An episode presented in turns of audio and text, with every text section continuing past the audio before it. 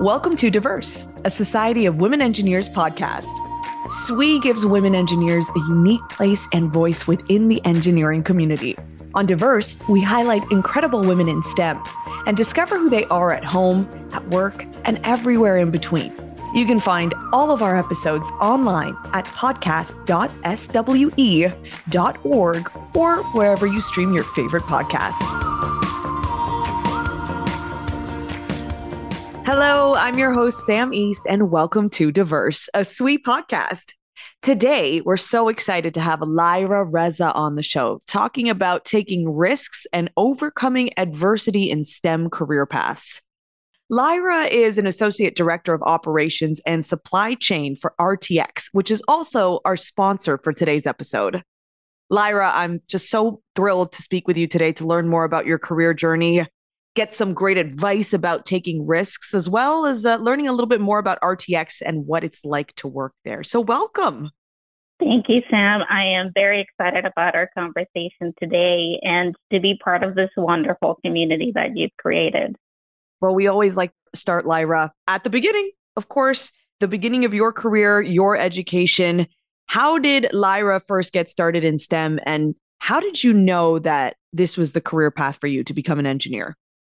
Yes, well, this is a very interesting story, and the beginning takes me back to Mexico. So I was born and raised in Juarez, which is a city right across the border from El Paso, Texas. And as I look back, we didn't have STEM as a concept growing up. I just honestly never thought about it. And I don't remember role models in engineering or science, yet I was always good at math.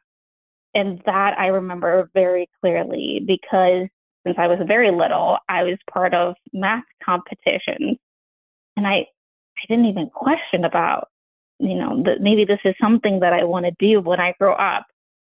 It's just something that I was good at. So I kept doing it. And I was encouraged by my family and professors. But what I decided I was going to do when I grew up was to be an accountant because I was good at math. Mm-hmm. And it also happened that back in Mexico, the middle school that I attended had some technical focus areas. And one of those was accounting. So in my mind, this is perfect. I've set, on my path and I'm going to go down that road and be an accountant. And that's what I did. I enrolled in the university as an accounting major. And then that first or second week in college, we get a letter saying that we had become permanent residents of the United States. Mm. So obviously that changed my life completely. Mm-hmm. But even when we came to the States, my mom, my dad, I have a younger sister, I chose accounting as my major. And I started in a community college, which was a great way for me to start my career or my education in the United States. It felt like a safer environment. When I transferred to the university, I met the person that changed my life. She was a physics professor. Mm. And she was thrilled with my results in a couple of exams. And she asked me to come to her office one day after one of her classes. And she talked to me about what she did and a couple of opportunities that she had. And she told me that I should be a physics major. And I laugh a little because I had no idea what I was doing, right? I'm in this new country. I don't know anyone. Yet I have this wonderful professor, very smart, very, very bright teacher telling me that I should do this. So I said yes. And that's how I ended up in STEM. Wow. Okay. So the things that we love about hearing those origin stories is no two paths are the exact same. And really the theme of today's episode is about taking risks. And as you talked about there, you came to the US, you were 19 years old. Can you share what that experience was like for you, what it really taught you about overcoming adversity, about risk taking? Yes, absolutely. Well, when I take time to reflect back to that moment in time, I now realize how stressful it was.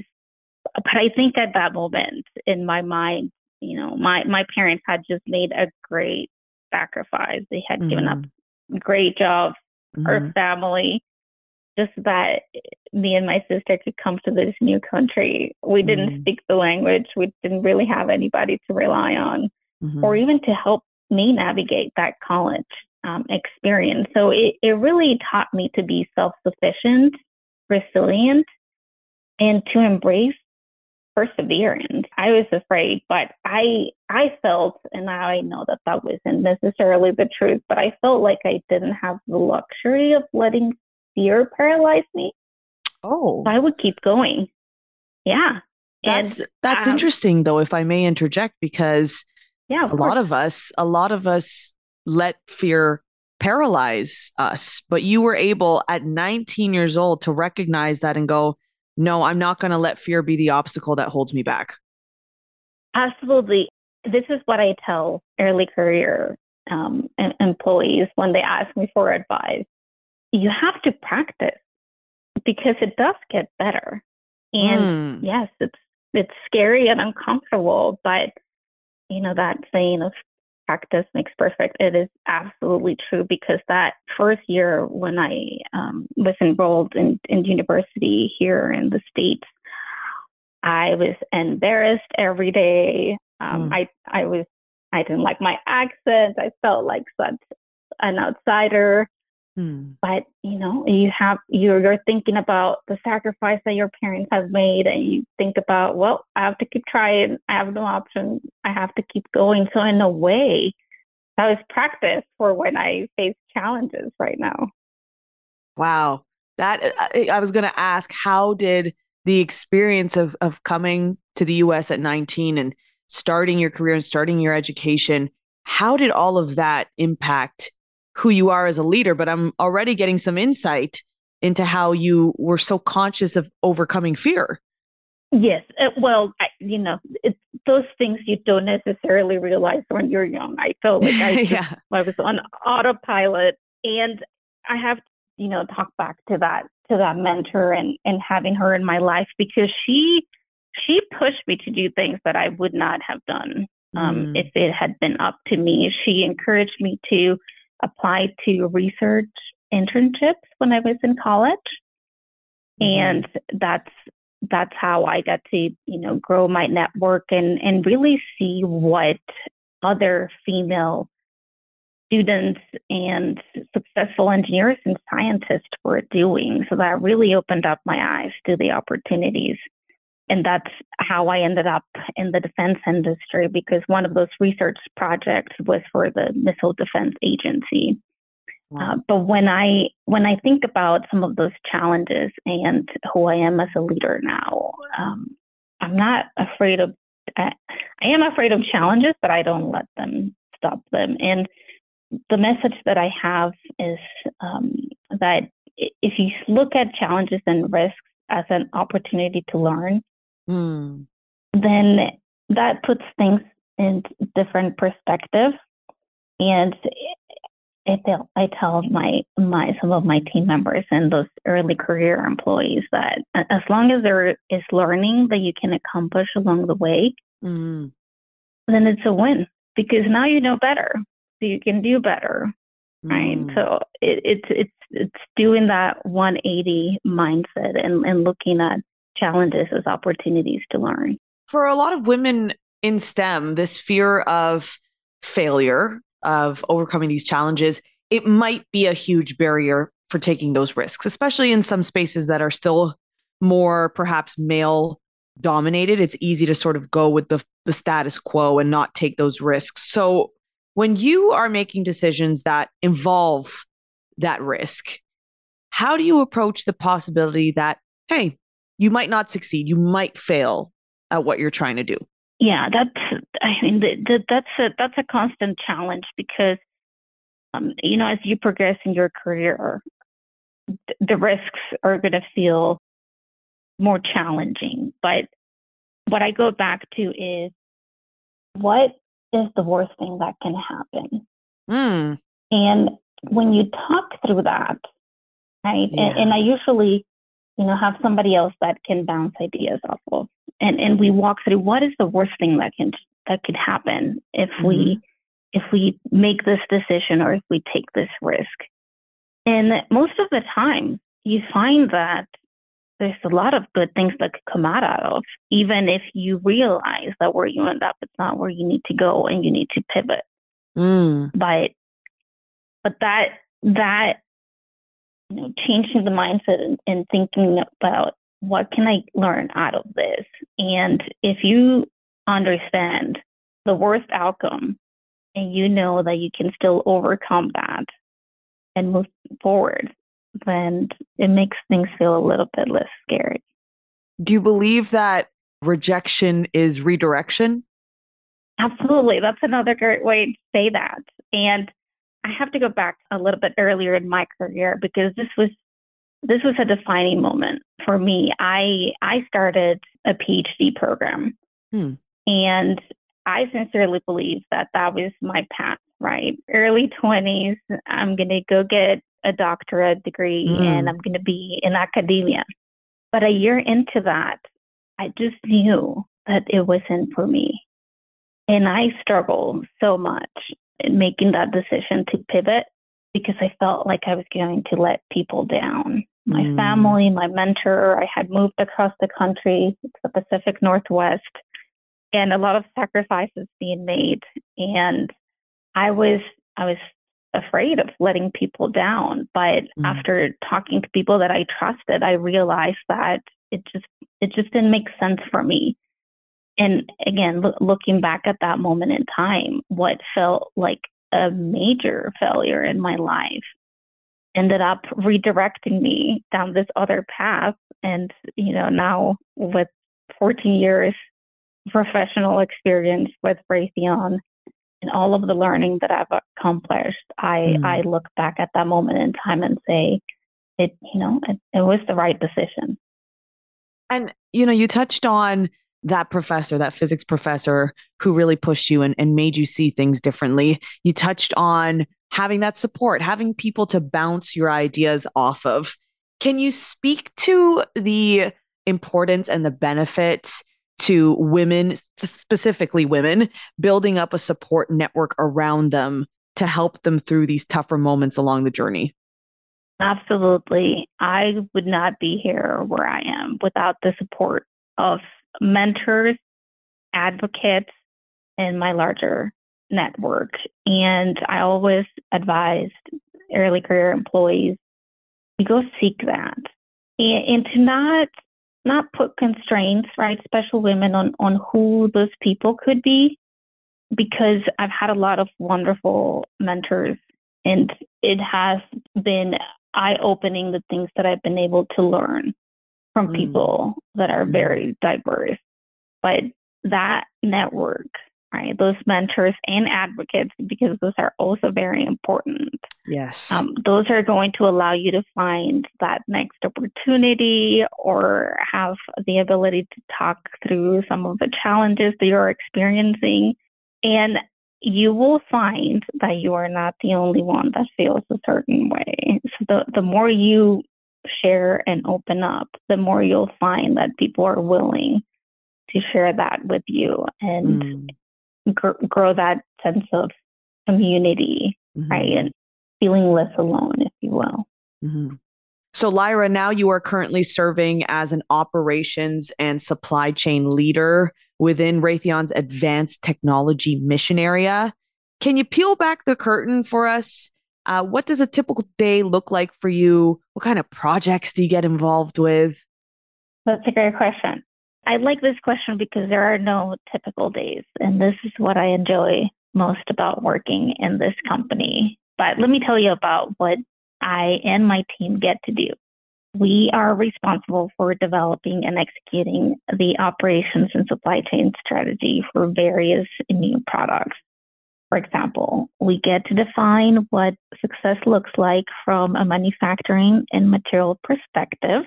How do we make this program successful? How do we make this product successful? And this is where the engineering and the problem solving skill sets come into play, because we get to think about what are the right manufacturing processes that we can create and define at this moment so that the end product is affordable, producible, manufacturable. Mm-hmm. All of these are things that we have to think about so we can make not just our company successful, but our customers as well. Mm-hmm. But my day as a leader is different. And that is really what I enjoy the most about this. My role as a leader within this company is I have the opportunity to interact directly with our customers, which I enjoy very much, to senior leadership within the company and with my team. And in this position as the operations and supply chain lead, I also have the opportunity to interact with the teams that are building the hardware in our factories. Honestly, the most fun part about this job. And it really is a fast-paced environment. And I really attribute that to the ability to develop new skill sets and to keep growing. Mm-hmm. And speaking of, you've been working for RTX for 14 years, and your career trajectory is really great to look at and inspiring. You were a test engineer, product line manager for space products, factory manager, and beyond. It's constantly evolving. So I'm really curious to just know what you like the most about working at RTX and what has made you really want to stick it out there and evolve at RTX. That's a great question. And I can summarize it in this one sentence. And I think it really is the opportunity to solve problems. Mm. I grew up as a physicist, as a scientist. I had the opportunity to do research throughout my undergraduate and graduate degrees. So it's in my nature to want to solve problems. And if you have that skill set, there have been so many opportunities within the company. I've, one of my first managers, anytime he would introduce me, he would say, Lyra loves challenges, which is correct, but it really comes down to having the opportunity to solve problems. And if my career started as a test engineer, and I was in that department for 9 years, working in our factories, owning the test processes for many important programs. And it wasn't until that 10th year that I transitioned to more of a senior leader within the company, but I still get to solve problems.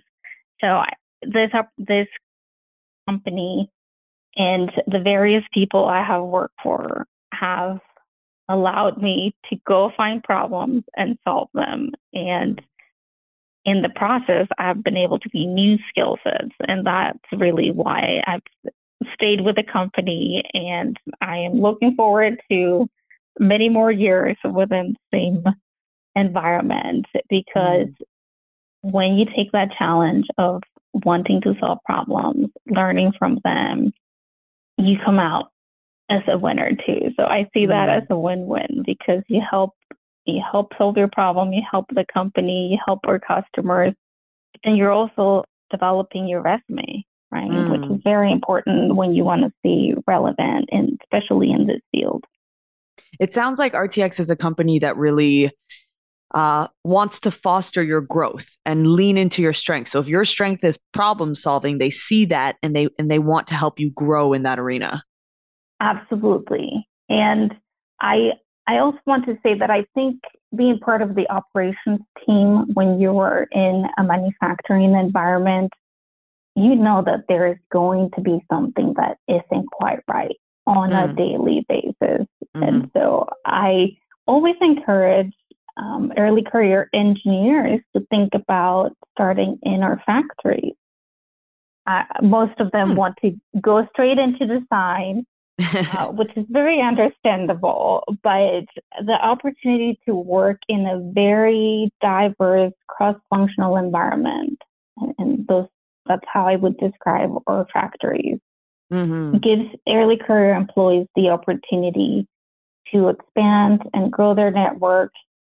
And that ability to solve problems as they come up on a daily basis. So that's one of the benefits of working in operations. And again, I encourage early career engineers to take that challenge.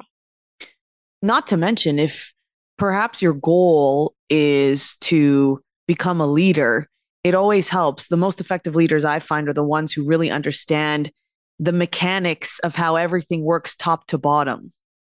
So for you, that must have impacted the way that you lead, because you understand the execution of these roles on every level.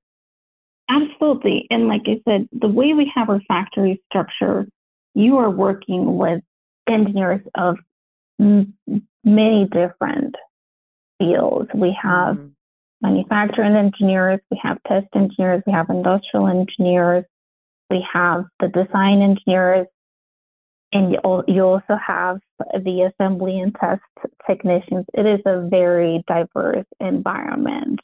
And having the ability to work with people that have different backgrounds, different experiences, that is definitely key if you want to go down the leadership path, which you don't need to have leader in your name to lead the team.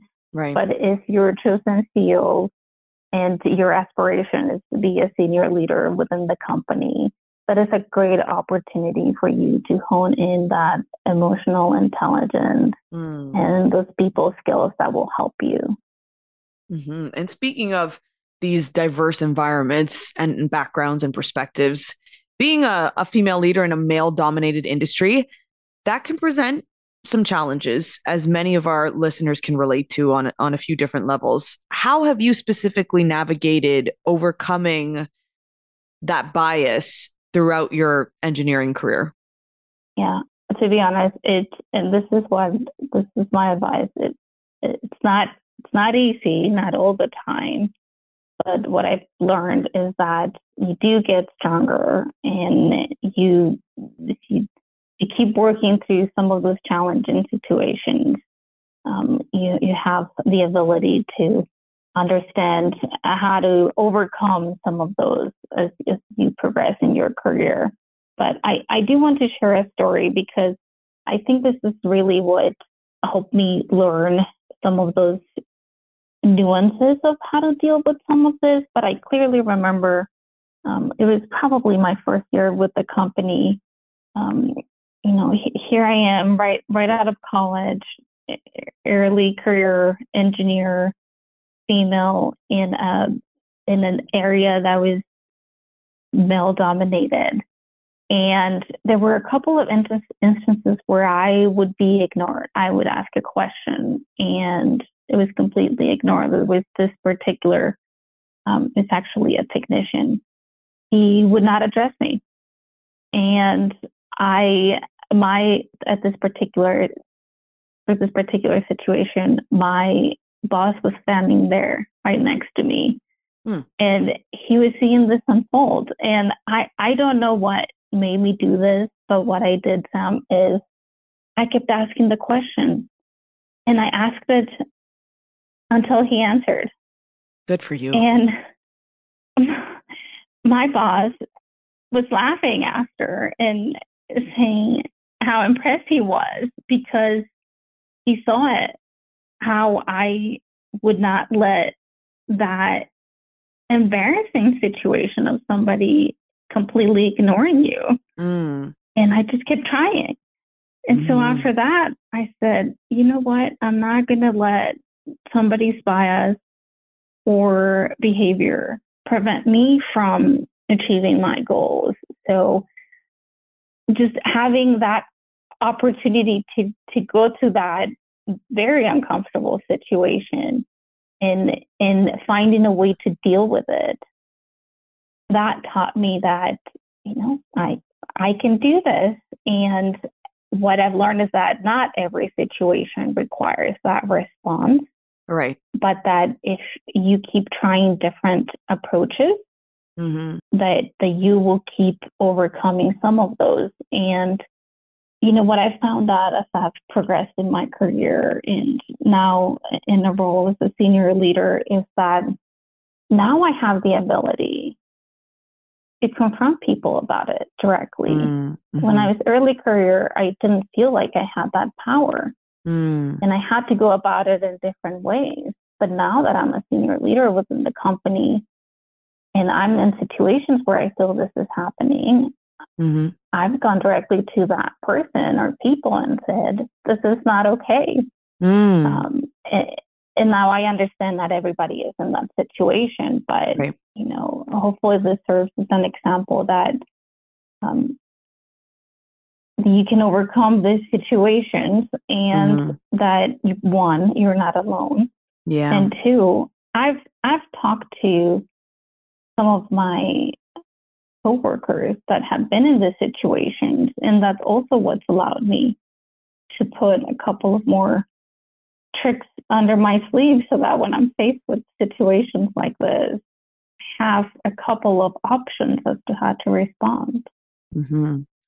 I just really love what you said about not letting someone else's behavior prevent you from going after your goals. I feel like I need to print that and frame it and put it somewhere very visible in my home, because that fear, and, you know, again, the theme of this conversation that we're having is about risk taking. But sometimes, especially when you're still ascending, you're climbing the ranks and someone is making you feel small, it can be easy to cower to that. But you know, so much of what we've talked about today is finding that strength to take up space, even when it feels scary. Yeah, taking that seat at the table. And yes. This was something that a mentor, a female mentor, told me earlier in my career, because you would come into a room where there's a big table and then there's chairs next to the wall, and I would never take a seat at the table. And she said, take the seat at the table. Right? Take space. Mm. So yeah, and this is where the practice comes into place, right? It's not going to feel very comfortable at first, but what's the worst that can happen? Yeah. Well, Lyra, you've shared so many gems, so much wisdom throughout this conversation. But before we let you go here, for someone who is listening right now, who is inspired by your story, and I can't see how they wouldn't be, because so much of what you shared is inspiring, but maybe they're on the cusp of doing something brave. They're taking a risk at work, maybe having a difficult conversation with a higher up, or gunning for that higher paying role, going back to school, whatever that hurdle or challenge may be. What advice would you give to that person? Yeah, that's a great question. But there's two things.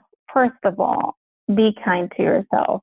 And I have to remind myself of this one, because sometimes I'm not, but I have to check myself and tell me that I have to be kind to myself. So be kind to yourself. There are very real challenges that we face, and it's okay to feel however you feel.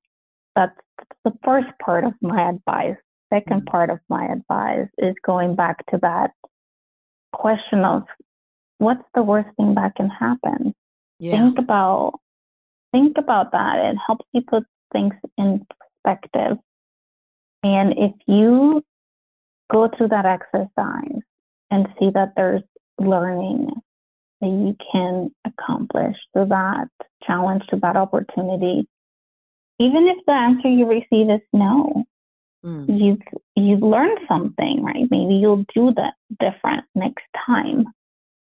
But along that, find somebody to practice. Have somebody pretend that you're a boss and that you are about to go ask for a raise or ask for a promotion, right? And practice. So I would say, be kind to yourself. Practice, and really put things in perspective by thinking, what's the worst thing that can happen? And 9 times out of 10, that makes people flip that switch and go into that aha moment that forces it to just go do it. Mm-hmm. Lyra, this conversation has been so meaningful and impactful. Thank you so much again, Lyra Reza of RTX, for taking the time to speak with us today. Well, thank you, Sam. I'm really glad for this opportunity. And like I said at the beginning, being part of this wonderful community. This was great. Thank you. I'm Sam East, and from all of us at SWE, thank you for listening. We hope you enjoyed this episode of Diverse. Please don't forget to subscribe, leave a review, and share this episode with your social network. You can visit podcast.swe.org to keep up with our episodes and learn more about how the Society of Women Engineers empowers women to achieve their full potential as engineers and leaders.